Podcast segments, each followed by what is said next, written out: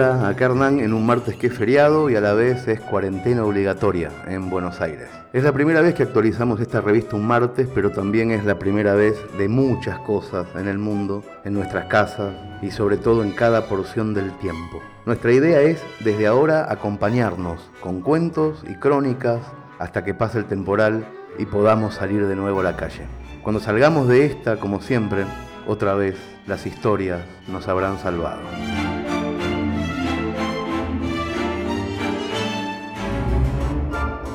Nos dimos cuenta todos hace unas semanas, ya no hay forma de cambiar de tema o de pensar en algo distinto. Como una suerte de trending topic de toda la humanidad, la pandemia llegó para inundar cada conversación. Por eso, antes de pasar a otros cuentos, que intentarán distraernos del virus, empezamos con la actualidad en verso de Zambayoni. Las décimas de hoy son particularmente hermosas porque cuando el mundo cambia tanto, la poesía y las canciones ganan relieve, se empiezan a ser imprescindibles. Lo que van a escuchar se llama Detrás de la oscuridad hay una página en blanco y en cada línea estamos nosotros todos acurrucados. Soy murciélago de rabia en el horóscopo chino, y en el jardín argentino soy una flor de malaria. En el Museo de Italia soy una estatua encerrada, y en la España desolada soy la terraza vacía. Del mundo que conocías no queda nada de nada. La cara de la miseria sonríe en la marejada, las góndolas arrasadas. La fiebre de la pandemia sube a la par de la histeria mil pesos alcohol en gel. El pastor en su burdel aprovecha la desgracia y levanta una farmacia con el diezmo de la fe. Se cayó la gran muralla y volaron los escombros. Algunos ponen el hombro y otros ponen la pantalla. Hay quien muestra sus agallas pegándole a un empleado con el tabique quebrado, mostrándole su poder. Ya muchos querrán saber cómo se para de manos. El enemigo invisible vaciando a la multitud. El silencio no es salud, hablar es imprescindible. Volvieron los insufribles que compilaba la humor, con teorías del complot mientras espera la cura. Para los antivacunas no habrá olvido ni perdón. Gimnasia con electrodos, sexo en horas impensadas, películas continuadas, ordenamiento de todo. Y en la calle codo a codo te adentra la policía. Vos que hablabas de energías, ahora te lavas las manos. Al ministerio del nabo lo hicieron secretaría. El fin de semana largo puede durar un invierno. Nos vamos a hacer modernos a fuerza del trago amargo. El problema, sin embargo, son los que quedan afuera. El wifi de las veredas es una mano extendida. La grieta de la comida se come la cuarentena. Los días se pasan lentos acá en el Distrito 9. La noche es un cuento breve. El día es el pensamiento. Más mató el aburrimiento que el virus descontrolado. Tanto rezarle al mercado te quedaste sin plegarias, y a las urnas mercenarias te las abraza el Estado. El onceavo mandamiento es no saldrás de tu casa. La memoria sin la plaza más presente que el aliento. Las cuerdas del instrumento vibrando en la soledad. Detrás de la oscuridad hay una página en blanco. No te mueras mientras tanto, ni se te ocurra llorar.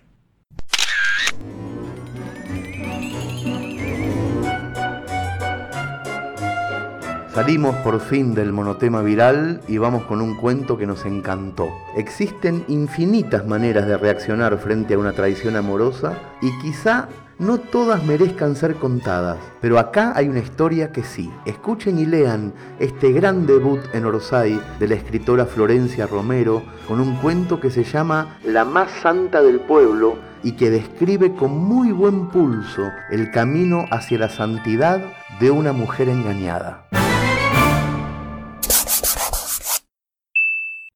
Hace dos años me divorcié de Ignacio. La depresión me dejó casi pelada, me llenó la cara de granos y volvió la nicotina mi mejor amiga. El garage de la casa que compartíamos se transformó en kiosco.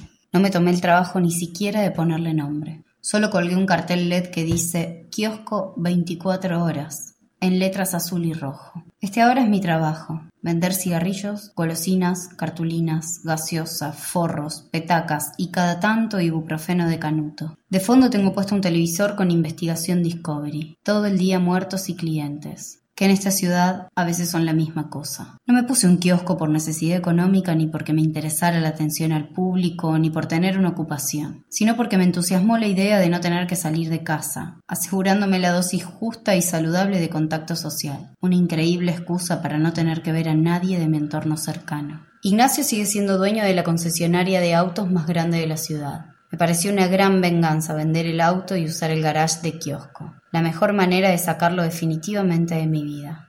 Lo sigo odiando. Nada cambió. Sigue siendo un colorado imbécil. A mis 38 años, en una ciudad chica como esta, me entregó una condena social que jamás voy a perdonarle. Esa mañana desayunamos juntos antes de que se fuera a la concesionaria. Él preparó el mate mientras yo le planchaba la camisa que iba a usar. Agarró la billetera, las llaves y se fue. Al rato sonó el teléfono. Era él. Llamaba desde la clínica. Tuve que ir a llevarle el carnet de la obra social a la guardia. Me engañó con una de sus empleadas y se quedaron abotonados como dos perros en un campito. ¿Quién iba a creer que fuera tan osado para el sexo? Siete años de novios, cuatro de casados y nunca me pidió el orto. Le pareció una buena idea contármelo todo por teléfono. Demoré menos de cinco minutos en llegar a la clínica y desde que puse un pie en la vereda pude sentir por primera vez la tensión del silencio una presión extraña que no me pertenecía a mí ni al Colorado, algo que era de todos. Tenía la sensación de que todos me veían como un animal salvaje antes de dar un zarpazo. Todo parecía anticipar una desgracia, una reacción desesperada. Cuando entré al sanatorio recuerdo haber tenido la sensación de llevar una granada en el bolsillo. Ese nivel de peligrosidad representaba para todos. Pero no grité, no hice escándalos. Simplemente entré a la habitación, Amasé la granada en mis manos casi con placer y abrí la puerta. No me había cruzado jamás con una mirada rogando piedad como la de Ignacio. Yo era una potencial verduga para él. Y para mí fueron cinco minutos de un gozo inexplicable. Cuando abrí la billetera para sacar el carnet, vi la foto 4x4 que llevaba de él. La observé por un rato y no pude evitar detenerme en su pene. Todo inflamado, muerto de miedo, y envuelto en un gel azul que sostenía con su mano izquierda. En un impulso, saqué la foto y el carnet de plástico duro y los rompí como pude, con dificultad y bronca. Unas gotas de sudor me corrieron por las sienes, y cuando terminé le tiré los pedazos por la cara. Pagalo por particular. Fue lo único que dije, y cerré la puerta mientras escuchaba su respiración agitada. Sabía que la ciudad entera iba a enterarse muy pronto del asunto. Salí de la clínica que parecía un templo y pasé por la agencia de autos. Estuve parada frente al escritorio vacío de la recepción. Subí al primer piso, directo a la oficina de Ignacio donde estaba la caja fuerte. Abrí la puerta y me encontré con su silla tirada en el piso y llena de lubricante. El escritorio desordenado. La camisa celeste llenándose de arrugas en un rincón. El envoltorio de un preservativo, un aro de mujer y un olor a sudor y orgasmo espantoso. Cerré la puerta despacio. Tomé aire y atravesé el pasillo con un solo objetivo. Hablé con el contador y le pedí trescientos mil en efectivo. Entendí fácilmente que ese día nadie podía negarme absolutamente nada. Todos temían por mi reacción y yo los comencé a perturbar con mi calma. Me volví poderosa. Es increíble lo que pueden generar la lástima y el miedo. No sabía si sentirme la reina de las desgraciadas o una bomba de tiempo pero pensaba despacharme con todo. Cuando Armando abrió la caja de seguridad y sacó el fangote de guita, se lo hice contar para poder disfrutar un rato más de esta fuerza extraña que me acompañaba. Salí de ahí con la misma dignidad con la que había entrado, pero ahora llena de dinero. Subí a mi auto y me fui a la zapatería. El rumor se desparramaba como las ondas que se dibujan después de haber tirado una piedra al río. Yo me sentía cada vez más noble y en un pedestal. En mi cabeza sonaban todas las canciones de triunfo. La gente apenas me miraba y casi no me dirigían la palabra. Altiva pedí unos estiletos que había visto en la vidriera. Eran de Animal Print, taco de 15 centímetros. Nada más vulgar, pero carísimos. El reflejo más puro de la gente de esta ciudad, bien aspiracional, grasa. Los compré sin probármelos, como quien responde a un capricho. Salí de la zapatería y de camino pasé por la farmacia. Me pesé. 50 kilogramos exactos. Compré un esmalte color carmín Nueva York y una gilet nueva. Fui a casa. Entré directo a la ducha. Me bañé. Me depilé completa. Me pinté las uñas de las manos y los pies. Me encremé y busqué en el cajón una tanga roja de encaje que había comprado hacía meses para el casamiento de una prima. Me la puse junto con los zapatos y me paré frente al espejo. Me miré por horas, envuelta en una nube de humo de tabaco. Nunca en mi vida me había observado tanto. Me perdí en la vanidad hasta que se me acabaron los cigarrillos. Un vacío enorme me llenó el pecho, y ahí, recién ahí lloré. Lloré horas. Rompí cosas, grité, fui al baño, y antes de tirar la cadena, me saqué el anillo de casada y lo tiré al inodoro. Me vestí y no me saqué los zapatos. Volví a salir. Fui al kiosco de la rotonda y me compré una etiqueta de cigarrillos y un pebete de salame. Fui hasta la estación de servicio. Llené el tanque de nafta y estuve dando vueltas por horas. Recorrí cada rincón repasando las miserias de todos los habitantes de esta ciudad inmunda. Engañadas, engañados, estafadores, masturbadoras seriales, la del video porno, las dos hermanas locas que tienen las ventanas llenas de recortes de canciones de iglesia, el fenómeno nacional que mueve cosas con la mente, todos en sus casas disimulando sus vergüenzas atrás del ladrillo visto. El recorrido fue largo y me volví a quedar sin cigarrillos a las dos y siete de la mañana. Nada. Ni un almacén, ni un serviclub, ni un kiosco. Manejé 30 kilómetros hasta conseguir tabaco.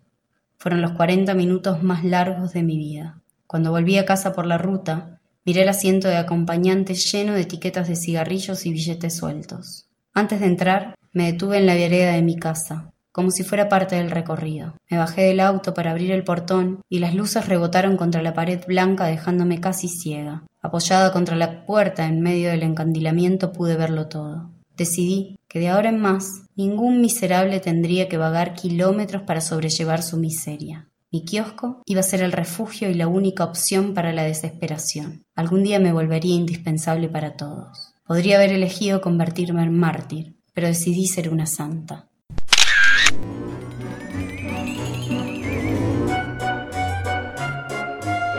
Y ahora otro debut. Esta historia transcurre en los días en los que todavía nos podíamos citar con desconocidos en un bar para comprobar si eran el amor de nuestra vida. ¡Qué tiempo! La escritora Camila González debuta en Orosai con un relato que se llama Una bruta inofensiva, una historia que habla del amor y de la soledad, es decir, de los mismos temas que nos preocuparon siempre, más allá de lo que pase a nuestro alrededor.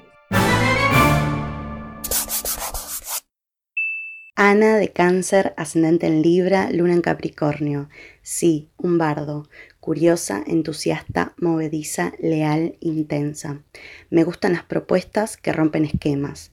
¿Te interesan las buenas charlas, los debates, las mujeres libres, los gatitos y el amor como modo de vida? Entonces dale con el dedo para la derecha. Si pensás que el patriarcado nunca se va a caer y que las mujeres solo podemos hablar de moda, bye. No me des like, please. Me cansé de no conectar con nadie. Pansexual, bisexual, no monogámica, antiespecista. Por acá siempre cuelgo. Háblame por MD a arroba girasol-reloca. Qué densa. No sé por qué acepté encontrarme con ella personalmente.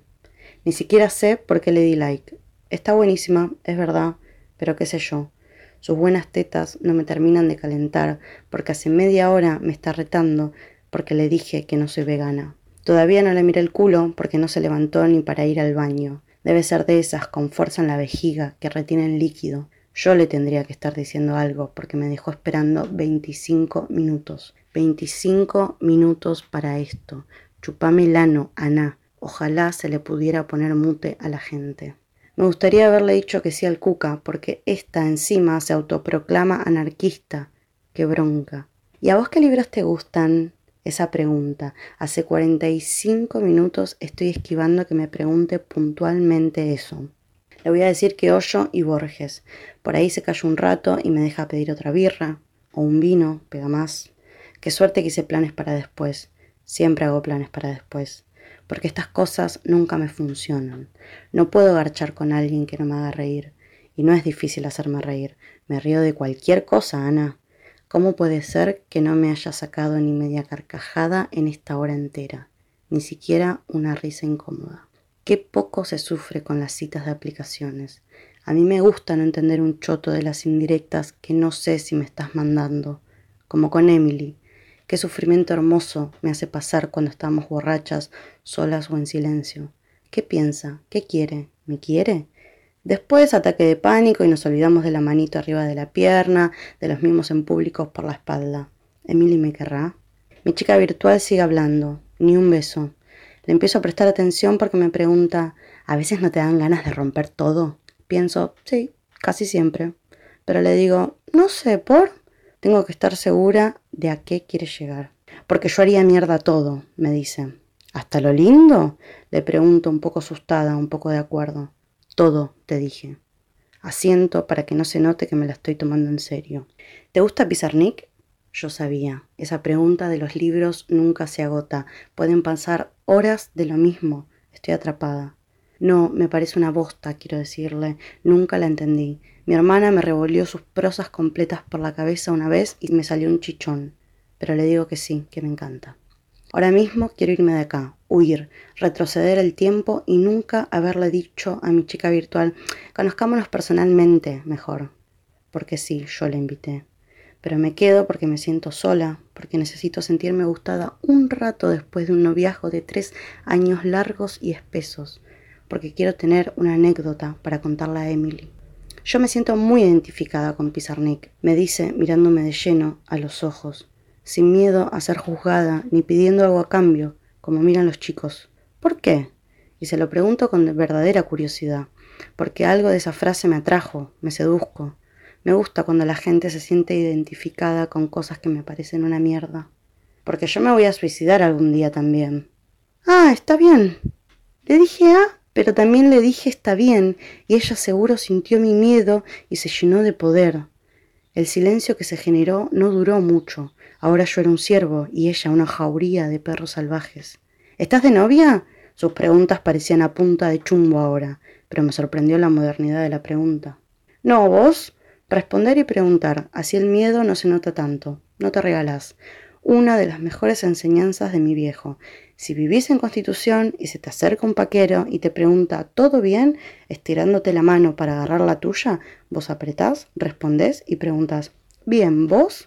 No, estaba, contesta. Me dejó, se volvió Jujuy, ahora estoy re sola. Sí, Ana, como todo el mundo, tengo ganas de decirle. No puedo ni darle palabras de aliento, si total se va a suicidar en algún momento, ¿no? Es muy frío pensarlo así. Si ya estás segura de que te vas a suicidar, ¿también estás segura de cuándo? ¿Está muy mal si se lo pregunto ahora? Sí, seguramente sí. Podría haber empezado la conversación hablándome del suicidio y todo eso. Es un poco irresponsable. Y si me enamoraba de ella y de golpe me decía, bueno, igual todo esto no vale porque me voy a suicidar, ¿tendría que avisarle que es un acto de egoísmo y falta de humanidad? No, mejor sonrío, nunca falla. ¿Sabes por qué me dejó mi ex? ¿Por qué? Mira, si hay algo que a mí me importa es la honestidad. Yo soy la persona más honesta del mundo y si algo me jode, voy y te lo digo, ¿entendés? Sí, claro, le contesto. Pero en realidad, Ana, autodefinirse como honesta me parece muy deshonesto. Honestidad, ni siquiera la palabra suena a lo que significa. Parece un tipo de caramelo de miel. Y me mintió. Un año viviendo juntas, un año mintiéndome. ¿Tenés idea de cómo se siente eso? Tengo 23 años viviendo con mi mamá y mi papá. Creo que cada día de mi vida, cada año, uno tras otro, sin pausa ni culpa, nos mentimos. No le veo el drama, es supervivencia. Tremendo, le digo, y tomo un trago largo sin respirar. Lo peor de todo es que me dijo que me quería. Pasó un año y me dijo que en realidad nunca me quiso. Yo a veces me levanto y siento que la vida me dice eso un poco al oído, susurrando, otro poco gritándolo para que no se me olvide. Entonces la tarde que me dijo nunca te amé, agarré una botella de birra vacía y se la partí en la espalda. Me quedé en silencio, miré al piso, después a mi alrededor, sonreí, hice todos los gestos que puede hacer una persona cuando se siente incómoda y con miedo a la vez. De golpe la respetaba. La miré un segundo. Estaba con la mirada un poco perdida en el recuerdo. Tuve miedo de que se enojara. Vi que nuestra birra se estaba terminando. La botella estaba casi vacía y ella estaba entrando en una furia desconocida. ¿Tomamos otra? le dije. Se le iluminó la cara y me dijo que sí. Por lo menos una botella llena es más difícil de romper. Me habló de su casa, de sus plantas y de que tenía fantasmas siguiéndola. Me dijo que no tenía amigos y me pareció lógico. Después me dio pena, después bronca. Me invitó a la casa y fue el momento perfecto para emprender la huida. Yo tengo un cumpleaños acá cerca, donde están mis amigas. Dale, vamos. Me quedé en pausa, dura, no supe qué decir. Me cagó. Cada palabra que me decía era como si me estuviera dando a elegir dos únicas opciones, salir corriendo o casarme por el resto de mi vida. No puedo salir corriendo, soy muy lenta, me alcanzaría. Tampoco puedo casarme, los papeleríos me dan dolor de cabeza y ganas de vomitar. Imagino ese casamiento, vomitándole los pies a mi suegra, desmayándome, pidiéndole auxilio a su papá. Por ahí, si salgo corriendo, le puedo robar la bicicleta a algún rapi. Prefiero ir sola. Le digo la sentencia, ya está, sin anestesia, tampoco es tan grave. Pero Ana me mira, los ojos se le ponen amarillos, como una gata nocturna en la oscuridad. Mierda, tengo miedo otra vez. Pero no hay birra vacía al alcance. Sí muchos vasos, pero no importa, vasos aguanto. Se me viene a la cabeza esa noche en la que Emily me mandó un mensaje. ¿Estás para una birra? Y yo de niñera a las once de la noche para poder invitar a Emily a tomar una birra o mil. Re estoy, pero laburo hasta la una. Le contesto con esperanzas. Espérame, Emily, por favor. Ah, bueno, tranqui, yo recién salgo de la facu, voy para casa. Nos vemos otro día, amiguita. Amiguita. Le encanta decirme así. Hola, amiguita, ¿cómo estás, amiguita? Che, amiguita. No me digas más así, por favor, le voy a contestar algún día. Cuando la conocí, le pasé un trago y me preguntó de qué era y yo le dije, de Burundanga. Se rió como loca, me gustó el toque. Igual tomemos otra birra, le digo a mi chica virtual porque me agarra culpa, mucha culpa. Asiente con la cabeza mirando el piso, va a ser la cerveza más larga de la historia. La compro yo porque me lo merezco, látigo. Voy a descontracturar un poco las cosas, pienso en la barra. Me acerco a nuestra mesa, le sirvo, ella agarra el vaso y le da un trago profundo. Entonces yo le digo, mira que le puse burundanga. ¿Por qué hago estas cosas?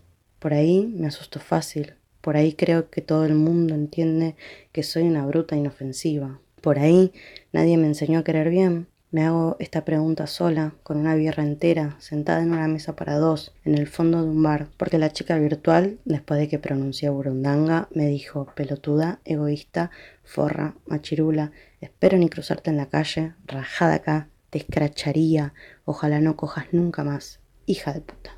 ¿Por qué Emily se había reído de ese chiste? Si Ana se hubiera reído también, ¿me gustaría instantáneamente? No creo. Termino la birra, abro el chat con Emily, lo cierro, lo abro, lo cierro, lo abro. Escribo, ¿estás para una birra? Espero cinco o veinte minutos mirando una pareja que discute en voz baja. Emily me contesta, amiguita, no puedo hoy, estoy con la chonga. Pasan dos minutos y agrega, qué pena, qué pena qué. ¿Qué significa eso? ¿A vos tampoco te enseñaron a querer bien y me estás diciendo te quiero? ¿Te puedo decir yo que te quiero sin repetir burundanga? ¿Me querés? Saludo al mozo, le dejo buena propina porque yo lo vi escuchando todo. También lo vi cerrando los ojos cuando dije burundanga, como viendo un gol en contra de pelotuda. Salgo a la calle, la ciudad está más fría que hace unas horas. Trato de fumarme un pucho, pero el encendedor no prende y lo tiro contra el cordón de la vereda con mucha fuerza. Hace un ruido hueco y se asusta un perro de la calle. Meto las manos en los bolsillos del saco que era de mi bisabuela y pienso, ojalá no me escrache.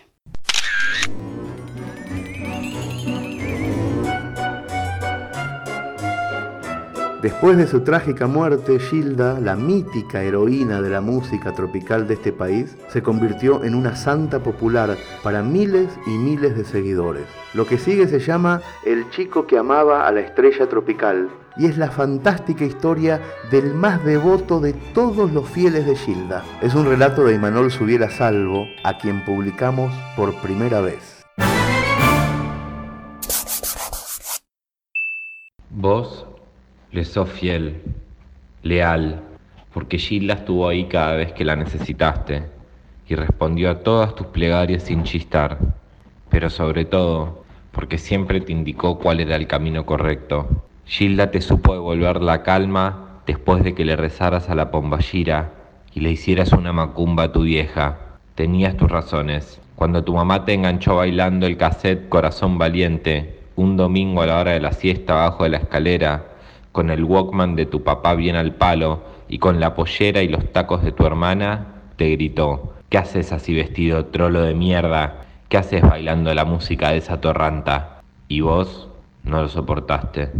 A pesar de tener 10 años y llamarte Alejandro, sabías que querías llamarte Gilda, seguramente por culpa de la serotonina que la música de esa cantante liberaba en tu cabeza y esparcía por toda tu sangre. Ahí, debajo de la escalera, fue la primera vez que sentiste que era el éxtasis de verdad, no el que te provocaría esa pasti cortada con anfeta que te haría tu amiga la Cel en Cocoliche varios años después, con forma del logo de Chanel, una marca que amás, no tanto como a Gilda, pero que no puedes pagar. Ese domingo, a pesar de los gritos de tu vieja, seguiste bailando. No te tembló nada. Tampoco temblaste cuando fuiste a ver a la Fifica, esa gitana que vivía a la vuelta de tu casa para comprarle por 10 pesos una estatuita de la Pomballira medio en bolas cubierta de fuego. Solo necesitaste esos 10 pesos, una petaca de whisky que le robaste a tu abuelo y un atado de puchos que compraste por 1,75 para engualichar a tu vieja por haberte dicho trolo de mierda y por haberse metido con Gilda. Y allá fuiste, con la estatua y las ofrendas, a echarle un rezo, a pedirle que haga algo con tu mamá para que deje de ser menos salvaje con vos. La pomballira no te iba a dejar en banda. De hecho cumplió, cumplió demasiado. Le metió un cáncer a tu mamá. La dejó en cama varios meses y te hundió en un pozo de culpa del que no podía salir. Me fui a la mierda, pensaste cuando viste cómo tu vieja se iba deteriorando, hasta que no soportaste y saliste corriendo otra vez a ver a la fifica para que te ayudara a desarmar el gualicho, pero ya era tarde. Lloraste cuando la gitana te dijo que ella no tenía fuerza suficiente para contrarrestar el poder de la pomballira, que solo una luz celestial y blanca iba a poder hacer que tu vieja mejorara. Así que te fuiste corriendo a la iglesia, pero María Auxiliadora estaba hasta el cuello de plegarias por atender. Entonces dudaste de ella, de su disponibilidad para salvar a tu mamá, y te quedaste paralizada. ¿Y ahora qué hago con estas velas celestes y rosas? ¿Me las meto en el culo? Te dijiste mientras volvías caminando a tu casa con la mente llena de remordimiento. Finalmente decidiste guardar esas velas y al llegar a tu casa te encerraste en tu habitación y empezaste a armar la valija. La llenaste con ropa de tu hermana y ropa que le habías robado a tu vieja mientras ella estaba internada en el hospital. Esperaste a que todos se fueran a dormir y te pusiste unos tacos cómodos, una pollera negra, una remera algodón rayada y esa peluca morocha y lacia que usaba tu hermana para disfrazarse de bruja o de superestrella pop. Y así Trasvestida con lo que tenías a mano, con una valija llena de ropa robada, te fuiste a la terminal y te sacaste un pasaje para el próximo bondi a Villa Paranacito. Querías visitar el altar de Gilda, porque tu intuición te decía que ella iba a sacar a tu mamá del hospital. Viajaste toda la noche en un micro semicama venido abajo, y cuando por fin llegaste, te fuiste derecho al altar con un rosario bendecido por el cura Pablo, el mismo que te dijo que no podías entrar más a la iglesia con glitter plateado en el pelo, la cara y el pecho. Frente a la imagen de Gilda lloraste sin parar, de rodillas, y le pediste perdón por haberle fallado, por no haber seguido confiando en ella y sí en la pomballira. Le pediste que le saque el gualicho a tu vieja, y le dijiste que si podía hacerlo, te ibas a convertir en su devota más fiel. Como ofrenda, dejaste ahí ese rosario y un rouge mac que le sacaste una tarde a doña Isabel cuando le hacías los trabajos de jardinería. Te lo llevaste porque sabías que era el color favorito de Gilda. Ya no podías volver atrás. Decidiste ser una señorita. Decidiste llamarte Gilda. Sentiste que no había lugar en tu pasado para tu presente. Ya sin culpa te fuiste a Buenos Aires y al llegar solo pudiste llamar a tu hermana para decirle que no ibas a volver y que no tratara de encontrarte, porque no iba a poder. No sabías cómo explicarle de qué manera llegar a esa pensión de constitución en la que te habías quedado a cambio de limpiar el lugar todos los días. Nunca más llamaste a tu casa, excepto una vez. Necesitabas chequear que Gilda no te había abandonado. Efectivamente no lo había hecho. 30 segundos de conversación con tu viejo alcanzaron para enterarte de que tu mamá ya no estaba en el hospital. Estaba mejorando, se iba a curar. Pero a pesar de eso, no volviste porque tenías que saldar tu deuda con Gilda. Tenías que quedarte ahí, en Buenos Aires, para tratar de revivirla. Día tras día le rezaste para que no te dejara sola, porque vos no le ibas a fallar. Y para no fallarle, empezaste a limpiar casas por hora, y cuando sumaste unos billetes, después de cientos de horas de fregar la mugre ajena, pudiste tener los pómulos, el culo, las tetas y el pelo de Gilda. Estabas lista para traerla otra vez a la vida. Colgaste la escoba y la pala y te subiste a todos los escenarios que encontraste a cantar sus canciones. Es un hecho, te moves y cantas igual. Por eso odias que haya sido Natalia Oreiro la que apareció en esa peli. Vos te merecías ese lugar. Todavía no entendés por qué Gilda te falló en la última parte del plan. A veces, para consolarte, pensás que ella sabe de vos más que vos misma y que piensa que nadie, menos Natalia Oreiro, te va a quitar lo bailado.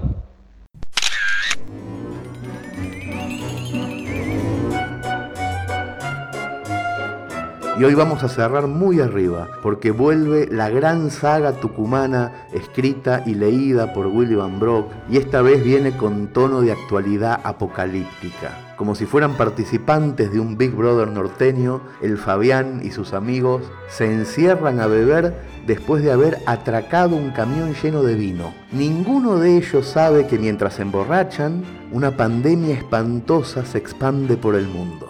Habla con propiedad cajeta es el nombre de este cuarto episodio autoconclusivo del que yo en lo personal soy fanático.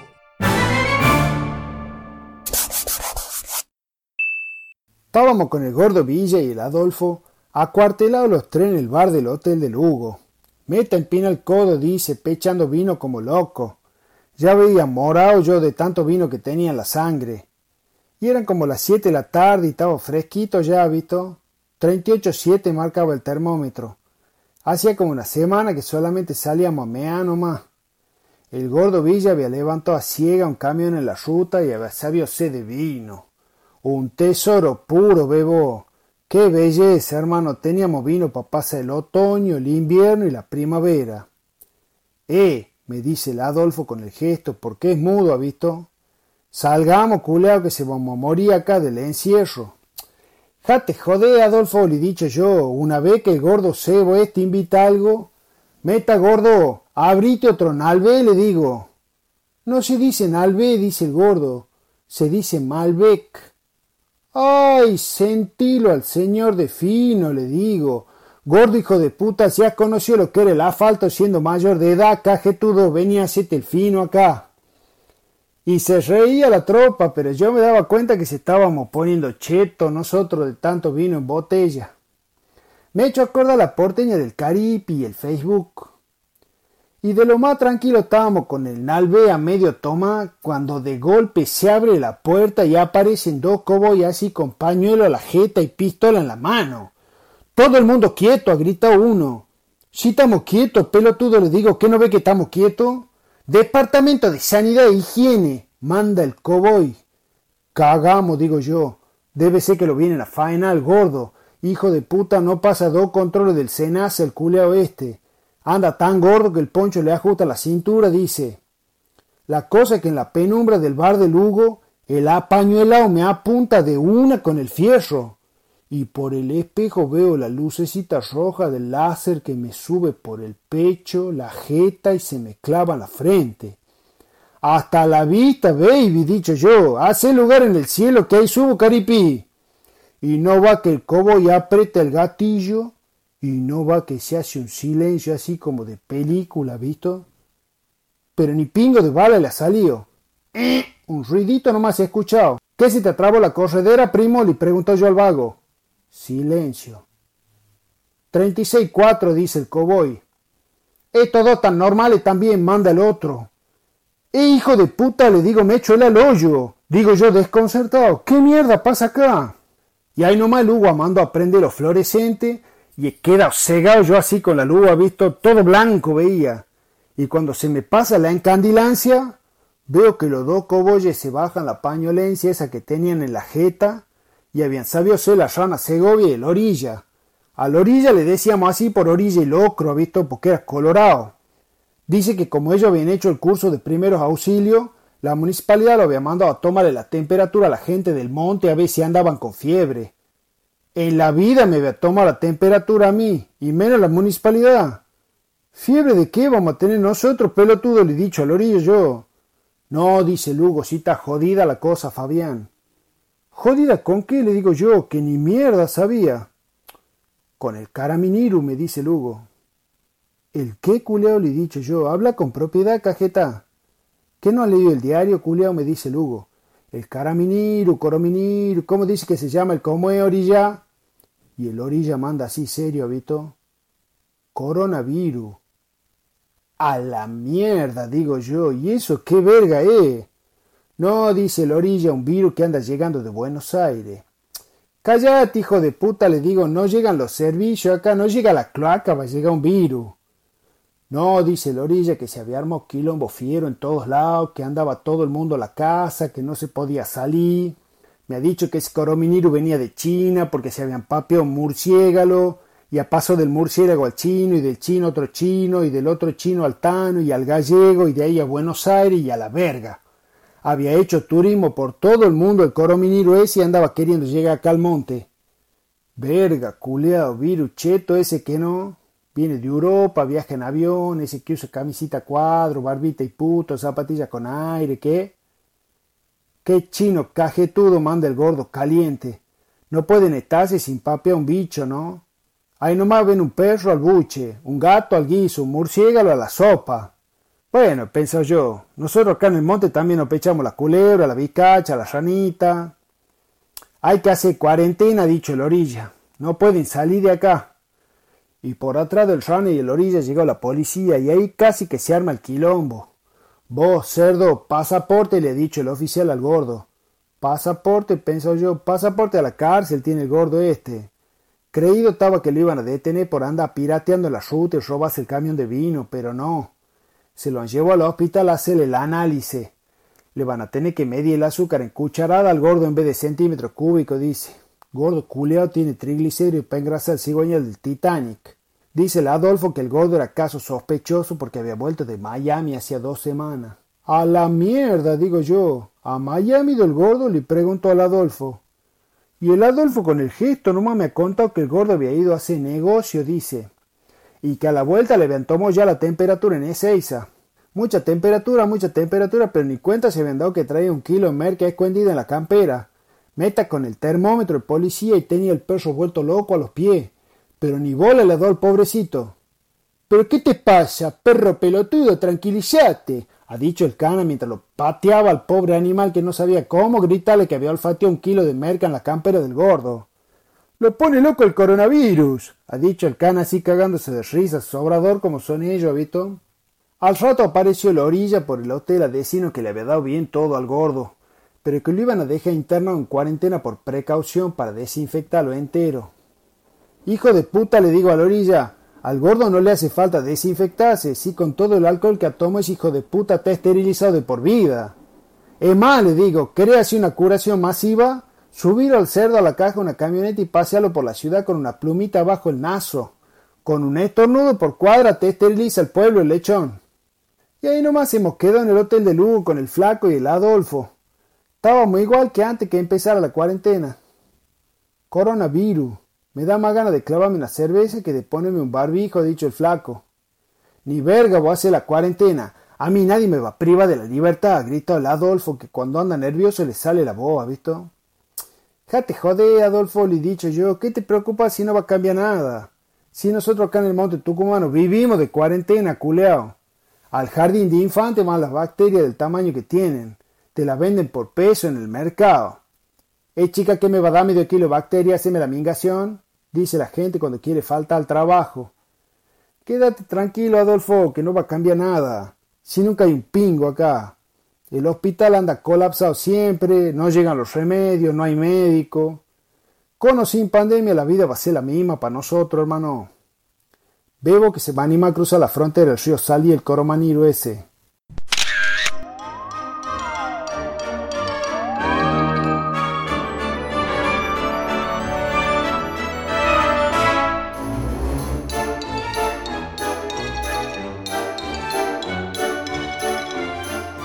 Amigos, amigas, cuídense mucho y si tienen ganas, conéctense el próximo sábado 22 de marzo a las 10 de la noche hora de Argentina al segundo streaming con delivery que voy a hacer desde mi hogar.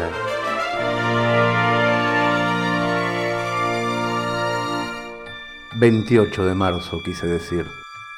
...voy a contar cuentos a pedido de ustedes... ...tienen toda la información... ...en hernancasiari.com y recuerden, quédense en casa.